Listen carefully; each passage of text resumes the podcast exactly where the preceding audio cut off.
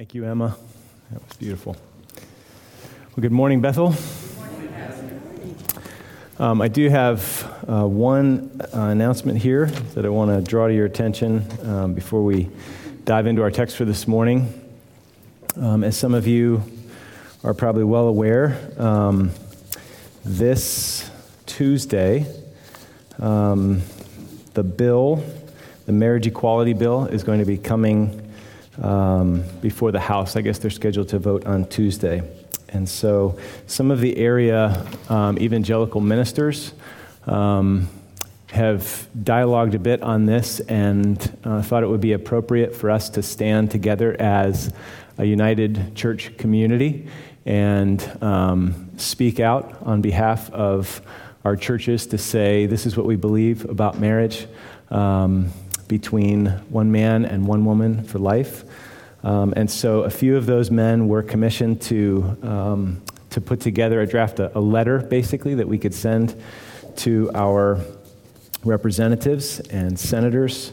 And um, so they did that. Obviously, something like that takes a little bit of time, and it came up relatively late, so it came in to me relatively late, so it's coming to you kind of quickly here. Um, but we are going to uh, sign our name to, uh, to this letter. Um, so, uh, Hockessin Baptist Church, John Boulay, and um, Bill Schlonecker was the one that kind of facilitated it as one of the leaders on the EMF committee, the Evangelical Ministerial Fellowship. Um, so John Belay and Curtis Hill and um, actually Bo Matthews from, from uh, Brandywine Valley put this together. And so there's going to be an opportunity out in the lobby to sign, um, and then we'll take those signatures and send them tomorrow um, to our representatives and senators. Um, so, encourage you to, to do that. I'm just going to read a brief portion from the letter. I'm not going to read the whole letter, it's a little over a page. Um, there'll be copies out there if you'd like to read it before you sign it. Um, so I think it's a good letter, and um, I think we can agree to what is stated there. So we want to take it seriously. We don't want to rush anything like this. Um, we're not typically um, promoting a lot of causes, but this is a very significant um, issue with a lot of ramifications. love to take the time to teach through these things, and maybe I will in, in the near future. Um, but for at least this morning, I'm going to read a couple paragraphs and then encourage you, if you can, to sign um, the document, and uh, we'll be sending that out on behalf of our church and some of the other churches in the area. So, we are pastors of churches in New Castle County, Delaware, because of conviction of truth and out of compassion for our neighbor. We are compelled by conscience to speak as one voice about marriage. We believe that the Bible reveals the character and purposes of God in a way that is binding on the conscience of the church. We are charged by God to declare the whole counsel of God as found in Holy Scripture to the congregations we love and serve. First, we recognize the institution of marriage as a union of one man and one woman that God has created and instituted. We also believe our Lord Jesus Christ taught the church to hold this belief when he said in the Gospel of Mark, At the beginning of creation, God made them male and female. For this reason, a man will leave his father and mother and be united to his wife, and the two will become one flesh. Um, so there's quite a bit more there, and you're welcome to read it.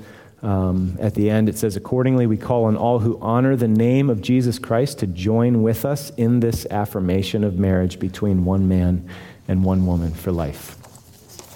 So, encourage you to sign that so that we can send it. Um, so, uh, this morning we're going to be in Gospel of Luke again. We've been, if you're visiting with us, um, we typically walk through um, books of the Bible uh, and study God's Word together uh, sequentially like that, a little bit at a time. And uh, we've been in the Gospel of Luke for a while. So turn with me to Luke chapter 22. And this morning we're going to look at verses 24 to 38. Luke chapter 22, verses 24 to 38. If you don't have a Bible, there's one in the pew in front of you. Um, And if you don't own one, we'd be more than happy to give you a copy out there at the Welcome Center afterwards. Um, we'd love to give you that gift. So let's read this text together and then we will we'll dive in.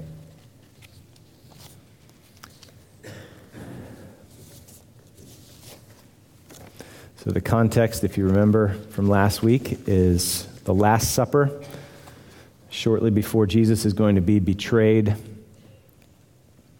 And the disciples are with him in that upper room after the Last Supper. Verse 24. And there arose also a dispute among the apostles, the, the disciples, as to which one of them was regarded to be the greatest. And Jesus said to them, The kings of the Gentiles lord it over them, and those who have authority over them are called benefactors.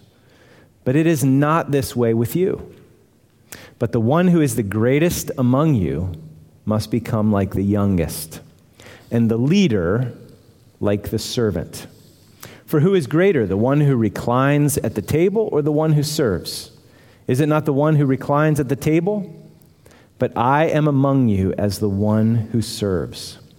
You are those who have stood by me in my trials. And just as my Father has granted me a kingdom, I grant you that you may eat and drink at my table in my kingdom. And you will sit on thrones judging the 12 tribes of Israel. Simon, Simon, behold, Satan has demanded permission to sift you like wheat, but I have prayed for you that your faith may not fail. And you, when once you have turned again, strengthen your brothers. But Simon said to him, Lord, with you I'm ready to go both to prison and to death. And he said, I say to you, Peter, the rooster will not crow today until you have denied three times that you know me. And he said to them, When I sent you out without money belt and bag and sandals, you did not lack anything, did you? They said, no, nothing. And he said to them, But now, whoever has a money belt is to take it along, likewise also a bag. And whoever has no sword is to sell his coat and buy one. For I tell you that this is this which is written must be fulfilled in me. And he was numbered with the transgressors. For that which refers to me has its fulfillment. They said, Look, Lord, here are two swords. And he said to them, It is enough. Let's pray. Father, we thank you for another day of life. We acknowledge that you are the author of life, you are the creator and sustainer of all things. It's in you that we live and move and have our being, and you are the one who made us. You are the one who knows what's best for us. And originally, you created us, male and female. And it was not good that man should be alone. And you created the institution and gift of marriage.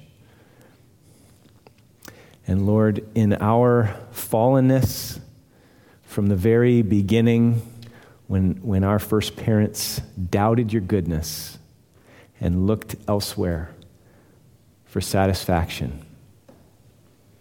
We, ever since, we've all been bent and broken, and we are all bent and broken sexually. And there are so many ways in which that brokenness can express itself. And it is all sin when it is not according to your plan.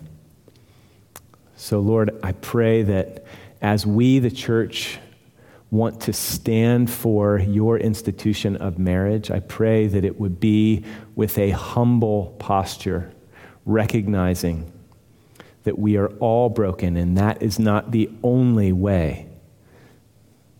That, that homosexual marriage or homosexual relationships are not the only way in which our sexuality gets twisted and, and goes wrong but that we were all broken and all twisted and in need of your redemptive grace to reform and reshape us.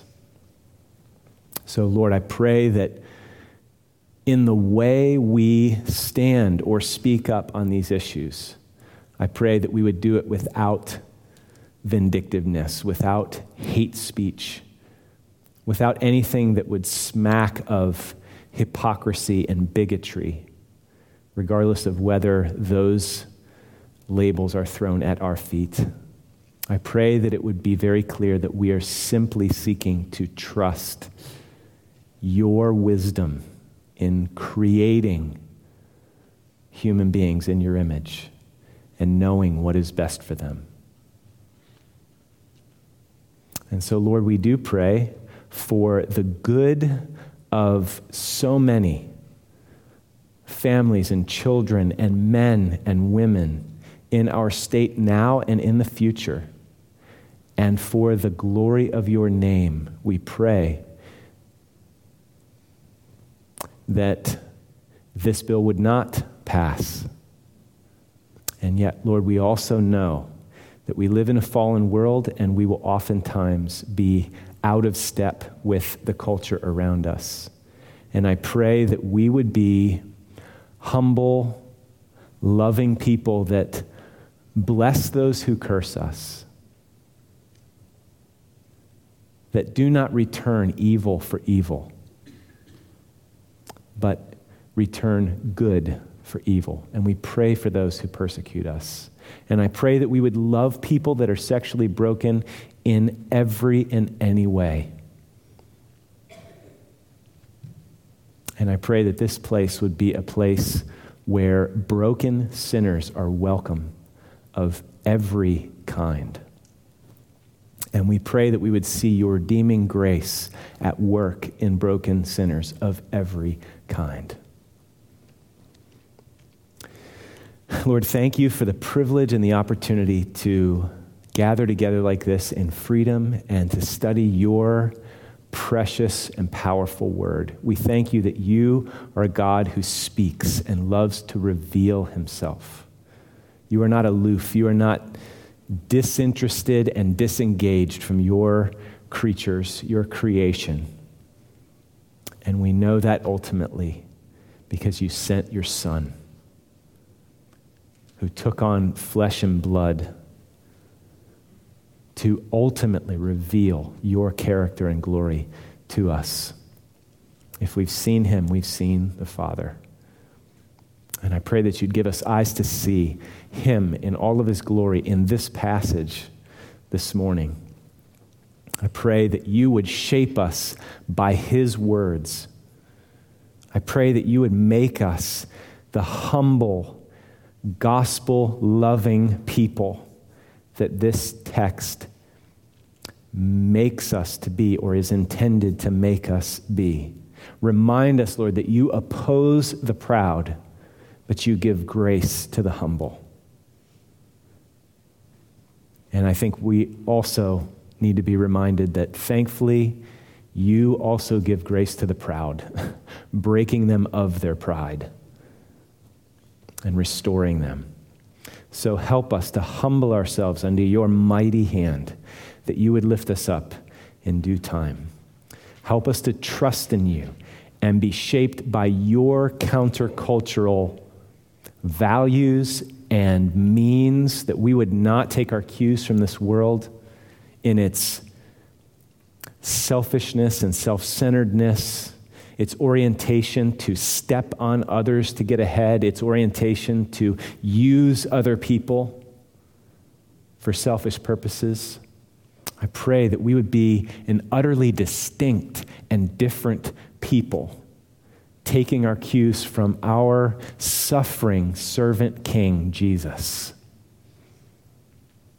And I pray that we would follow him, despising the shame just like he did en route to the cross for the joy set before him. And I pray that we would see the joy that is set before us. So, Lord, please teach us. Open our eyes, open our hearts, open our ears, give us attentiveness to you and to your word, and shape us by it for your glory and for our good and the good of those that you want us to serve. In Jesus' name, amen. So, this text, um, you know, if I, if I ask the question, how do you define greatness? Okay, you probably know where I'm going. if you're familiar with this text at all, you know that Jesus redefines greatness. But I think we might know, oh, yeah, I know, servant heartedness. Okay? So stop and just think of, of the air that you breathe all around you. Um, it's really easy for this to subtly affect the way that we view the world because the world's definition of greatness is so much different than Jesus' definition of greatness. So if you like sports, let's say you got to go down to the stadium you know somebody that can get you in the locker room. Whose autograph do you want? You want the autograph of the greatest player in that room. Right? Now, is that necessarily bad? What, I, what I'm saying is, we don't define the greatness in that moment by that person's personal life necessarily, but by their success on the field. Who do you want your picture taken with? The janitor? How do you define greatness?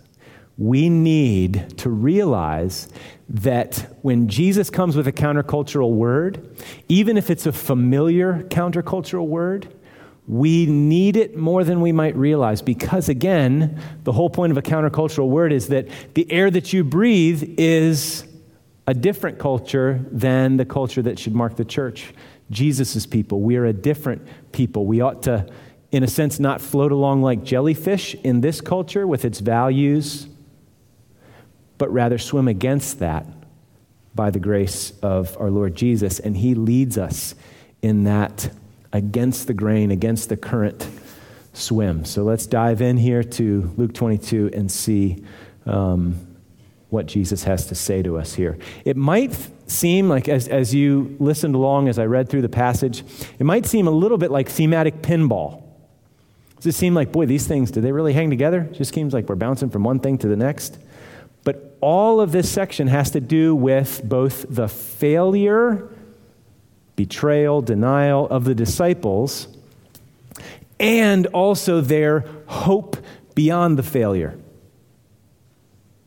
That's what holds this whole section together.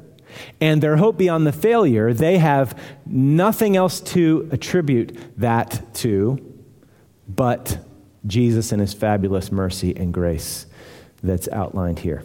So, let's look at it. Uh, little context here. Remember, we looked at the Last Supper last week, and the Last Supper ends there. Um, this is the cup poured out for you, new covenant in my blood. And then he says, There's one here who's going to betray me. His hand is on the table with mine. And Judas obviously must have disguised his true heart and agenda pretty well. No one suspected him. Nobody knew, oh, well, we know who that is. Okay, nobody did. So in verse 23, they began to discuss among themselves which one of them it might be who was going to do this. Because they're not sure. So you can imagine how verse 23 quickly degenerates into verse 24. Can you picture this? So they're sitting around the table. Well, it's obviously not me. What's well, probably so and so. It's probably, you know, and they're doing this jockeying for position thing. Like, nah, couldn't be me, couldn't be. Maybe it's maybe it's so and so. and little pockets are forming, and you know, they're just they're disputing Discussing turns into dispute. So, verse 24, there also arose a dispute, which is like contentiousness. There's rivalry going on here.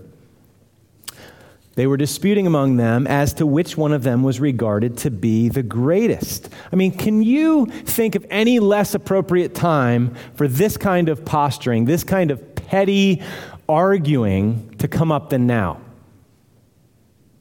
I mean, had they scrambled for the best seats when they got up to the upper room? Oh, I know where my seat is.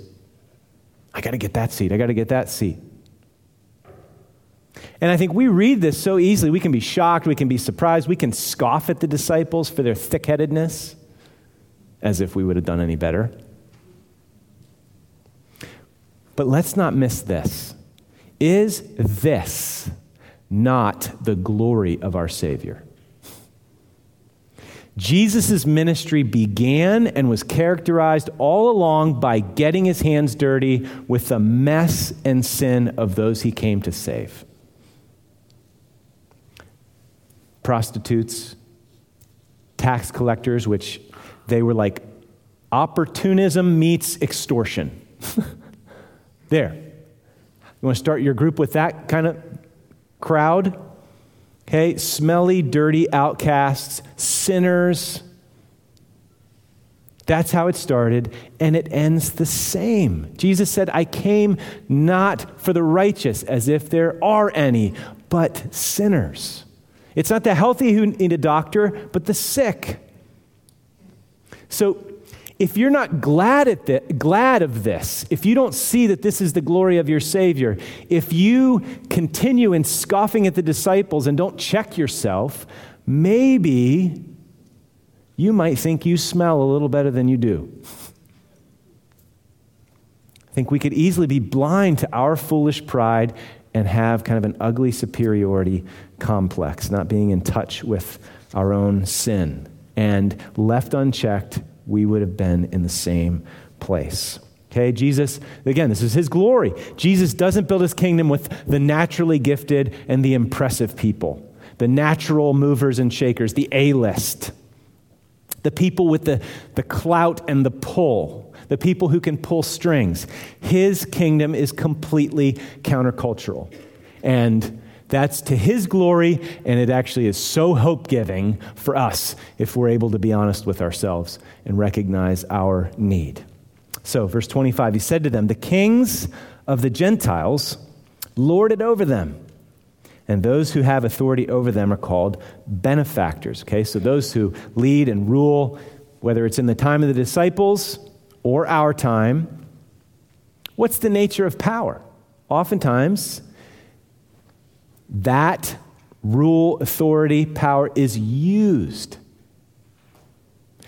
People in power use other people. They abuse other people in order to get their will and agenda done. They lord it over them to build their name and kingdom. In our day, you might think that in certain pockets, even in kind of the secular marketplace, um, we've evolved past this okay if you've read some leadership literature maybe maybe in your company you hear things about the importance of servant leadership. So we think you know some of our leadership wisdom's gotten a little more sophisticated. But guess what? It's still got the same selfish root. Rather than maybe lauding raw power and dominance okay that doesn't typically happen maybe in the western world rather than barking orders from high places, you do hear servant leadership and authenticity and, and an air of everyman accessibility and credibility is advised. But why? Because it works. If you want to be great, you got to do these things because it works. If you're really going to succeed, you have to learn the techniques if you're really going to, again, between the lines, build your kingdom.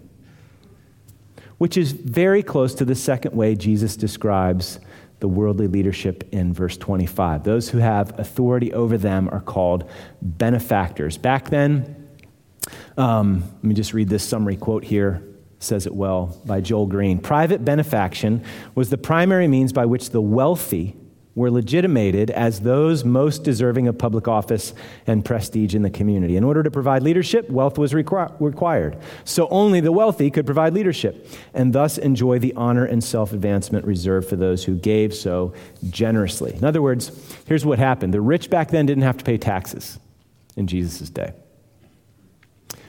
But the state revenue wasn't great enough to meet all the needs of communities, so the rich, who were the ones who held the positions of power, okay, because you had to be rich to hold the position of power.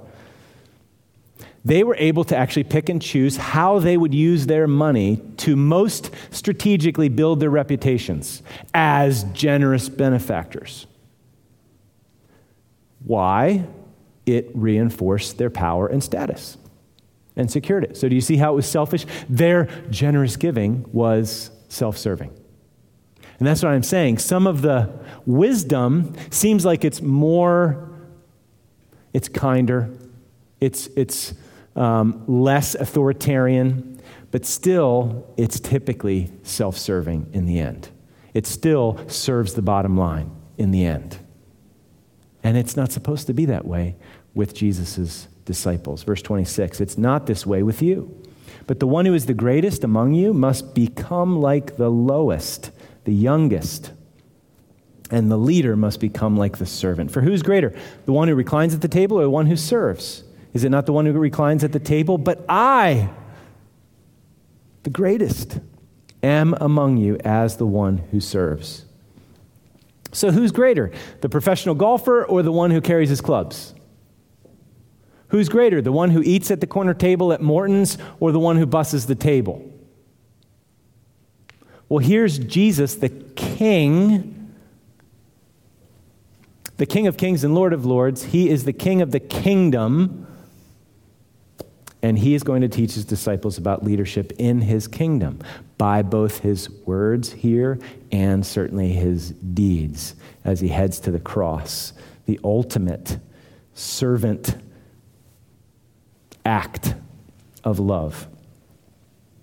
So, the world's way is use power for selfish reasons, for control, for status, for comfort. Use power for servant reasons, on the other hand, is the way of this kingdom. It's using any power that you have in order to love and bless and help and rescue.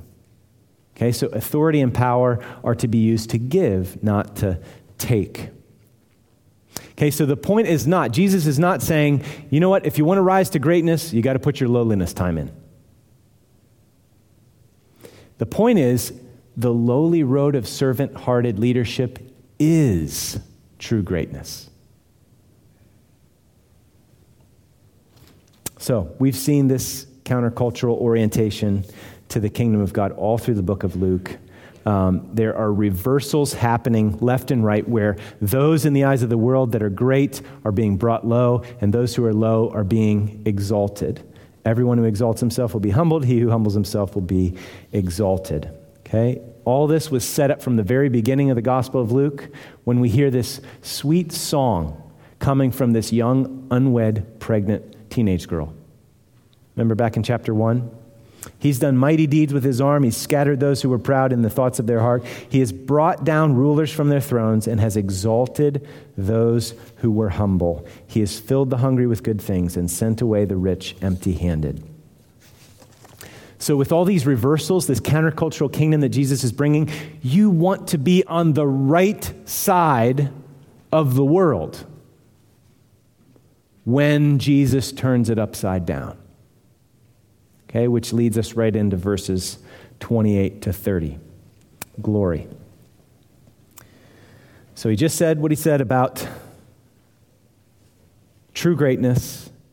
It's this, you know, the youngest were considered the lowest. Those that had age were given respect and privilege, and so the youngest were the lowest. That's what ought to mark Jesus' disciples.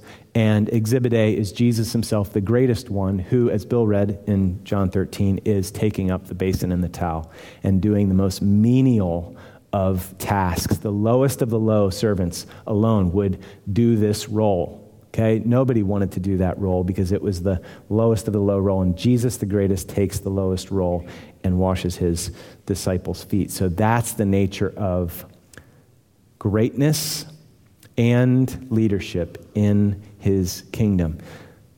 But then he focuses on glory, which is really interesting to lay these things side by side. There's this humble, embrace the shame sort of road of lowliness, following in Jesus, the suffering servant, his path. But also, look what he says in verse 28 You are those who've stood by me in my trials. And just as my Father has granted me a kingdom, I grant you that you may eat and drink at my table in my kingdom, and you will sit on thrones judging the 12 tribes of Israel. Okay? So this is really interesting here. I mean, Obviously, we know how thick headed the disciples are, how slow they are to get it. They're pretty selfish and petty. But you know what? They've stuck with him. He was treated with veiled and eventually open hostility by the religious leaders. The fact that they stuck with him basically meant that, you know, if it goes bad with him, we're sunk when it comes to those folks. Like, we're labeled. Jesus was slandered as an emissary of Satan. Oh, you're cast out demons by the prince of demons. They stuck with him when he was labeled and judged and slandered as one of the friend of sinners, okay? Why does he eat with these people? They were with him. They didn't bolt. Okay? So this is true. Even though they're thick headed, even though they're going to deny and scatter, it is true. He says, You've stood by me in my trials. And it's amazing that Jesus here speaks of their future glory even before they all bolt very soon when he's arrested. And they're only going to have this glory because it's a gift of grace. And the way things unfold are going to make that abundantly clear that it's only a gift of grace. Jesus grants it to them. See there? I grant you that you may eat and drink at my table. Okay? So it's not by accident that it's, it comes after verses 24 to 27. This teaching about the future glory of these disciples would be dangerous without 24 to 27.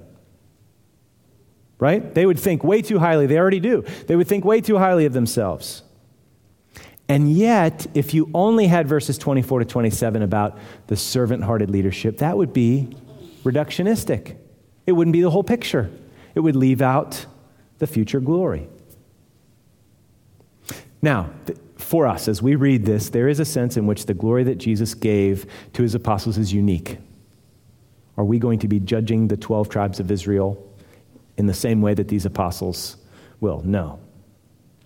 Okay, there are 12 apostles. They fill a very unique and unrepeatable place in the history of the church. Okay, there are not uppercase A apostles running around these days.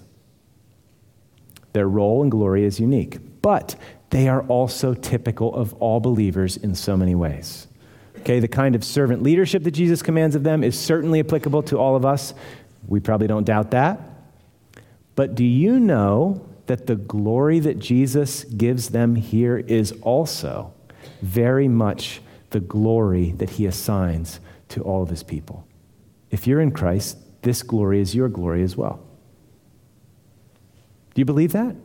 Do you remember back a few chapters to chapter 19? Jesus told that parable of the nobleman that went to the distant country to receive a kingdom, and he gave 10 of his servants um, some money to invest while he was gone. Some were faithful with that stewardship. This is how he, the king, speaks to them when he returns. Well done, good slave. Because you've been faithful in a very little thing, you are to be in authority over 10 cities. And the second came, Your mina master has made five minas. And he said to him, And you are to be over five cities. Do you know that you're going to rule and reign? If you're in Christ, you know you're going to rule and reign with Jesus? Do you believe that? You think that might, do you think it might be helpful to know that? Do you think that might be um, something that could impact the way that we live today? Turn to 1 Corinthians 6. I think you need to see this. This is actually more present in the Bible than you might realize, this theme. Crazy words. I wouldn't believe them if they weren't in here. 1 Corinthians 6, verses 1 to 6. Okay, so the Corinthian church was kind of a mess. There was all kinds of factions and divisions and problems and so forth, and, and people were bickering and fighting, and in some cases, they're taking these fights to the courts rather than being able to make peace themselves within the church. And Paul says, What is going on here? So, 1 Corinthians 6 1 Does any one of you, when he has a case against his neighbor, dare to go to, to law before the unrighteous and not before the saints? Or do you not know that the saints will judge the world? You think that's hyperbole? If the world is judged by you, Corinthians, you immature, crazy people, Are you not competent to constitute the smallest law courts? Do you not know that we will judge angels? Would you believe this if it wasn't in here? How much more matters of this life? So, if you have law courts dealing with matters of this life, do you appoint them as judges who are of no count in the church? I say this to your shame. Is it so that there are not among you that there is not among you one wise man who will be able to decide between his brethren? But brother goes to law with brother, and that before unbelievers, which obviously kind of drags the name of Jesus through the mud because these Christians can't make peace Maybe they don't know this Prince of Peace. Do you know what this all goes back to? It goes back to the way that we originally created as image bearers. Genesis 1 26. Then God said, Let us make man in our image, according to our likeness, and let them rule over the fish of the sea and over the birds of the sky and over the cattle and over all the earth and over every creeping thing that creeps on the earth. God created man in his own image. In the image of God, he created him. Male and female, he created them. God blessed them, and God said to them, Be fruitful and multiply and fill the earth and subdue it and rule over the fish of the sea and over the birds of the sky and over every living thing that moves on the earth. Their rule was a mediated rule, to be sure, but it's a rule nonetheless. Okay? It is really the king's kingdom that he grants oversight of, but it's oversight nonetheless. Okay? We were originally intended to be vice regents, exercising dependent dominion over God's creation. We were to be ambassadorial rulers. Okay? So, at the renewal of all things, flip ahead to Revelation so that you see this is how things are described in the book of Revelation. First, look at Revelation 5 9.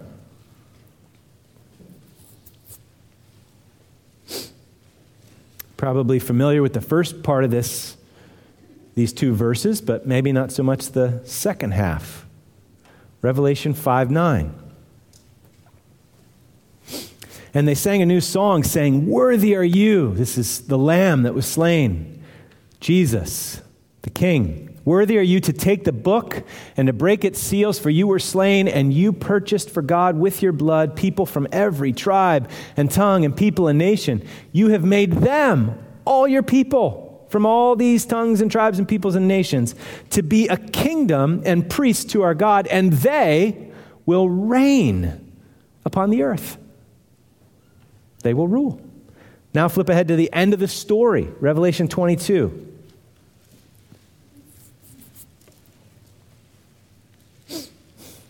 Revelation 22 3. there will no longer be any curse, and the throne of God and of the Lamb will be in it, and his bondservants will serve him. Here's the servants, but look what else it's going to say about the servants. They will see his face, his name will be on their foreheads, and there will no longer be any night, and they will not have need of the light of a lamp nor the light of the sun, because the Lord God will illumine them, and they will reign forever and ever. You believe that? this is part of what it means to be adopted into God's family, sons and daughters of the king, and heirs of all things. So, the cross certainly comes before the crown for Jesus, and for these disciples, shame will certainly come before this honor in a couple of senses, actually. So let's look at the shame here in verses 31 to 34. Simon, Simon, behold, Satan has demanded permission to sift you like wheat, but I've prayed for you. That you, the first you, Satan has demanded permission to sift you as plural. So, in other words, all of you. Even though he's speaking to Simon, Simon is representative of the whole, he's the leader. He, in a sense, is the greatest. In the context, that makes sense. Satan has de- demanded permission to sift you all like wheat, but I have prayed for you, Simon, singular, that your singular faith may not fail, and you, once again singular, when, you t- when, when once you, you have turned again, strengthen your brothers. Then Peter says, Lord, I, I'm ready to go both to prison and to death. And then he predicts the denial. So this is somewhat reminiscent of Job 1 and 2. You know, um, Satan asking permission to mess with Job. It's also reminiscent of the temptation in the wilderness. Just as Satan came to Jesus in the wilderness to tempt him and to draw him away from his Father and his mission, he now wants to strike at Jesus' disciples. But he still aims his demand at Jesus. Okay? This says, first of all, one, one thing that's true is that Satan can't get at Jesus' disciples unless he comes through Jesus first. He's got to ask permission. So if you are a follower of Jesus, if you're in Christ, you should rejoice in this kind of protection that you got to get through me first, okay? And that one between you and the evil one is omnipotent. So that's encouraging. But it also says that Satan was trying to exploit their failures against them to Jesus. Remember the temptation in the wilderness, how it ended? When the devil had finished every temptation, he left Jesus for an opportune time. Here's another opportune time. You can imagine Satan trying to capitalize on this opportune time. Look at these idiots. These guys are going to carry forth your kingdom plan. They are going to take your message to the ends of the earth. Did you see how they came into the upper room? How they jockeyed for position? Don't you hate their thick headedness? Don't you hate their selfishness? All of that as you're on your way to die and suffer. Why don't you just let me crush them and you can start over with a new batch? He wants to sift all the disciples, to shake them loose from Jesus and his saving grip on them. So, that sifting metaphor has connotations of a violent shaking, crushing to separate the head of the grain from the parts that you don't want. As one commentator said, our English idiom of picking someone to pieces or taking someone apart has similar force. Okay? So, even though the sifting is aimed at all the disciples, Jesus speaks specifically to Peter as, again, the greatest, in a sense, among the disciples, the leader of the 12 and as the leader, he's representative of the whole. And obviously, he's going to lead them in denial, right? He's going to have this explicit denial where the others, it's more implicit, they just scatter. But just as he leads them in denial, he's also going to lead them in restoration and he's going to strengthen his brothers. Okay? So this is beautiful. There's so much gospel grace in this moment right here because earlier in Luke, Jesus said, I'm going to suffer and anyone who wishes to come after me must deny himself and take up his cross and follow me. Because if you want to save your life, you'll lose it. Peter should have lost his life. Peter should have been judged. Because that's exactly what he did. He denied Jesus to save his skin. And yet Jesus prayed for him and he was restored. Do you think that might be an encouragement for us? Have you ever denied Jesus? Have you ever been ashamed? Have you ever been silent? Is this potentially an encouragement for us? Is there a lot of gospel grace right here? So, more gracious irony. Peter, in his bravado, claims, I'm willing to go. I'm prepared to go to prison and death. And Jesus says, in effect, No, you're not. Yet. When you are ready, Peter, it will not be a result of your bravado. It will not be a result of your natural zeal and boldness. It will be a result of my Spirit's power in you. Because guess what? Keep reading Luke's sequel in Acts. Peter did go to prison.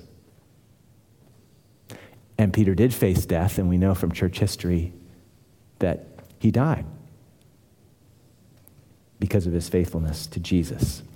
But note the progression, note the sequence here. This is beautiful. More gospel grace here. Jesus intercedes and predicts Peter's return and restoration before Peter ever falls, before he ever fails. So I mean, just look at this. He's saying to him before it even happens. Peter, you're gonna, you're gonna deny me, but I've already prayed for you. Like, how beautiful is that? So, you know, later in chapter 22, There's this moment, and, and, archaeologists have actually found this spot, and they've stood where Peter would have been and where Jesus would have been, and there is an eye, there's, there's a visual sight line. Because Jesus turns, it says in chapter, um, I think it's 2261, the rooster crows, um, which is a good little parable in itself because they're cocky, right? No, really. This, this is intentional here, okay? So, not only was Jesus reminded of the prediction of the denial,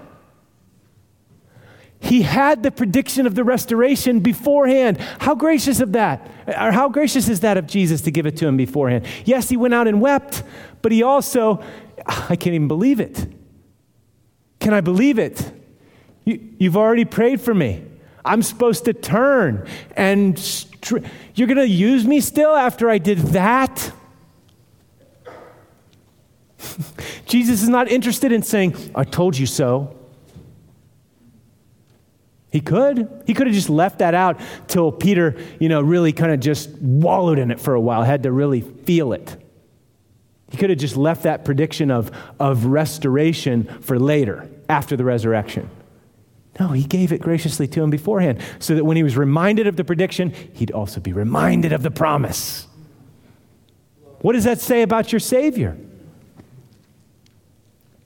And then make sure you see it. There's so much grace in here. Jesus prays, and Peter is safe.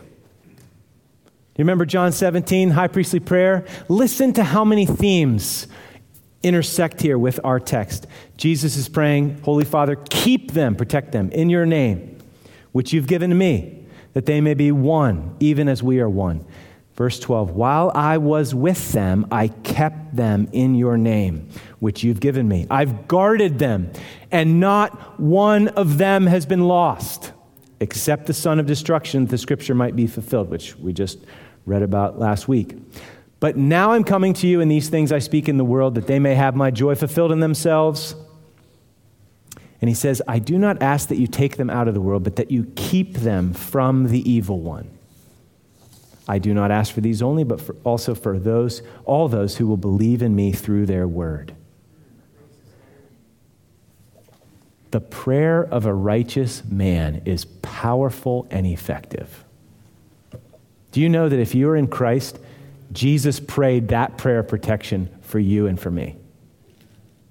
So, just as certain as it was for Peter, it is for us as well despite our ability, oh, our ability and proclivity to deny. Do you know that Jesus prays for you? In Hebrews, uh, Hebrews 7:25, you can look at that one later. But Romans 8, very familiar text. If God is for us, who can be against us? He who did not spare his own son, but delivered him over for us all, how will he not also with him freely give us all things? Who will bring a charge against God's elect? God is the one who justifies. Who is the one who can condemn? You can imagine Peter condemning himself. You can imagine other people. What are you doing leading us? Who is the one who condemns? Christ Jesus is he who died, yes, rather, who was raised, who is at the right hand of God, who also intercedes for us. So, is there some uniqueness to the apostles and what's being stated here? Yes, but it's also typical. It's indicative of what's true for all Jesus' people, his disciples. Who will separate us from the love of Christ? Okay, so our advocate, your advocate, my advocate before the Father is omnipotent. We can't be sifted out of his hand by Satan. And his effectiveness in advocacy with the judge is absolutely without fail. That's good news. A lot of grace in here. So now Jesus prepares them for the hour of darkness. Look at verses 35 to 38. When he said this, uh, he said, and he said to them, When I sent you out without money belt, bag, and sandals, did you lack anything? No, nothing. He said to them, But now, Whoever has a money belt is to take it along. Likewise, also a bag. Whoever has no sword is to sell one and sell his coat and buy one. For I tell you, eh, You could say, what is going on here? Well, remember back in chapters 9 and 10, Jesus sends his disciples out on some early missions, okay? Gives them authority, and he says, don't take anything with you because, you know, people will welcome you into their homes and they're going to be hospitable. And that's what happened. But now, Jesus is going to the cross and he's getting them ready because they are going to experience not necessarily hospitality all the time, they are going to face a lot of hostility. Why are they going to face hostility? Because Scripture is being fulfilled. Look at the logic there. But now, be prepared. Why? Because I tell you, this which is written must be fulfilled in me. He was numbered with the transgressors. Okay, on the surface, it means I'm going to suffer and be killed. So those who killed me are going to have their crosshairs on you too. Be ready. But the deeper reality is that Isaiah 53 12 is being fulfilled. Okay, that's that, that messianic text, that amazing prediction in Isaiah 53 about this suffering servant that's going to be like a lamb led to the slaughter. Okay, listen to Isaiah 53 12, the context of what Jesus quotes here. Because he poured himself out to death and was numbered with the transgressors, yet he himself bore the sin of many and interceded for the transgressors. Okay, because he poured it out, he's going to be rewarded, is basically the context. Okay, so what does that mean? Does that mean, well, he hung between two criminals? That's true. Possibly that could be what's intended here, but it's more likely that it's charged with even more meaning. He is saying he's numbered with us. He's numbered with the transgressors. He's numbered with the transgressors because he became sin for us so that in him we might become the righteousness of God. Okay, he was he bore our sins in his body on the tree. He's numbered with us. He became a curse for us. So when he lived, carried on his ministry, he got a bad rap for hanging out with the transgressors, with the sinners. Now he's going to hang as a sinner. In fulfillment of Isaiah 53, he is going to bear our sin for us in order to take our punishment, to take our judgment that we deserve so that we can be set free, so that we can become his people so that we can reign with him. So, what's the deal with the swords? The point is not that'll be enough swords. You know, it's good to have a few, but I am the divine Messiah after all, so, you know, we can win with even two. Like, th- that's not the point. When he says it is enough, it's an expression of, exaggerate, uh, of exasperation. It's like, enough! You don't get it. Just be quiet. that's, that's the point, in case you're wondering about that. And if you're wondering still, keep reading because in zeal, Peter's going to try to hack off the head of that servant. And the servant goes like this, which is why his, actually, it was like this. That's why the ear gets cut off. And Jesus, enough of this, and heals the ear. Okay? Now, let's just step back for a second, see what's happening, what it means for us. Okay, so in this text, we see the shame of denial, the shame of sin. All of us are implicated here. Okay? And we also see the glorious grace of Jesus. Okay, so there's a little equation in your notes there. Shame plus glorious grace equals what? Okay, in this passage, shame, the shame of denial, plus the glorious grace of Jesus, predicted here, promised here, won on the cross. That combination produces royal servants who gladly despise the shame for the glorious joy that's set before them. Okay, what do I mean by that? Um, let me just read a brief little um, let me just read a brief little quote here. Uh, Bill Hughes, a little while ago, sent this link, and, and uh, it's a little devotional thought by John Piper. Um, in Hebrews 12, it talks about how Jesus despised the shame. What does that mean? He writes this It means Jesus spoke to shame like this Listen to me, shame. Do you see that joy in front of me? Compared to that, you're less than nothing. You're not worth comparing to that. I despise you. You think you have power? Compared to the joy before me, you have none. Joy, joy, joy. That is my power. Not you, shame. You are worthless. You are powerless. You think you can distract me? I won't even look at you. I have a joy set before me. Why would I look at you? You're ugly and despicable, and you are almost finished. You cover me now as with a shroud. Before you can say, So there, I will throw you off like a filthy rag. I will put on my royal robe. You think you're great? Because even last night you made my disciples run away. You're a fool, shame. You're a despicable fool. That abandonment, that loneliness, this cross, these tools of yours, they're all my sacred suffering and will save my disciples, not destroy them. You're a fool. Your filthy hands fulfill holy prophecy. Farewell, shame. It is finished. Now, we are called to follow in the footsteps of our suffering Savior, who is the King. We have shame because of our sin, and we will embrace shame as we follow Jesus. We are called to embrace the low road of humble service, which sometimes is going to mean we swallow our pride and we embrace shame. How do you do that? How do you look at all of your stuff that you regret and are ashamed of and keep going forward? How do you take the low road of humble suffering? all of this grace, all of this glorious grace, all of this royal priesthood, all of this heirs of all things grace, all of those promises, the joy set before you.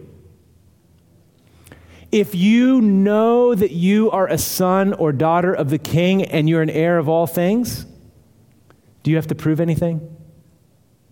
Do you have to protect your pride? Do you have to build your name and kingdom? Do you have to use people for your own selfish purposes? Or are you filled up with so much glorious grace that you can gladly, like, I don't deserve to be here? People can point the finger at you, Satan can point the finger at you from what you've done in the past. Oh, I know, but look at how Jesus treats people like me. Look at what he's done for me. Look at what he's promised to me.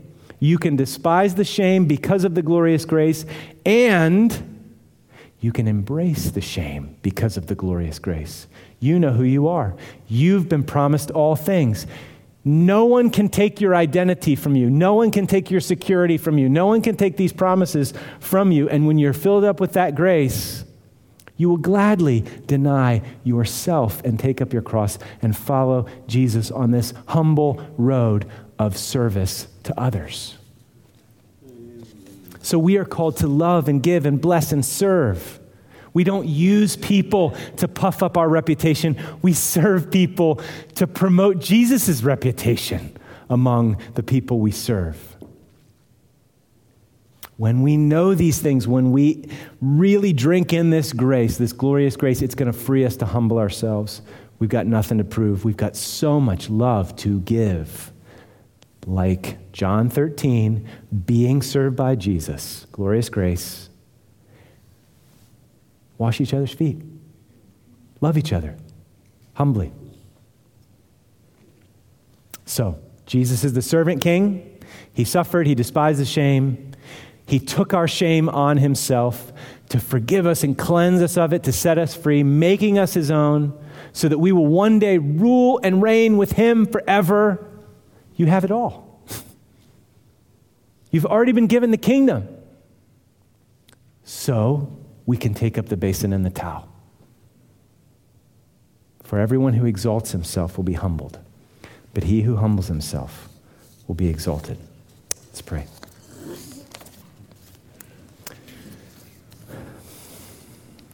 Lord, I pray that we would well up with gratitude and joy because of how you have dealt with and treated us, those who have denied your name. And you have been so merciful and so gracious. And I pray that we would recognize that and that we would despise the shame and gladly walk the lowly road of humble service, all the while full of praise to our God, from whom all of these glorious, gracious blessings flow. All flowing from the cross, from the blood of our suffering servant, Savior, King Jesus, with whom we will reign forever and ever. In his name we pray. Amen.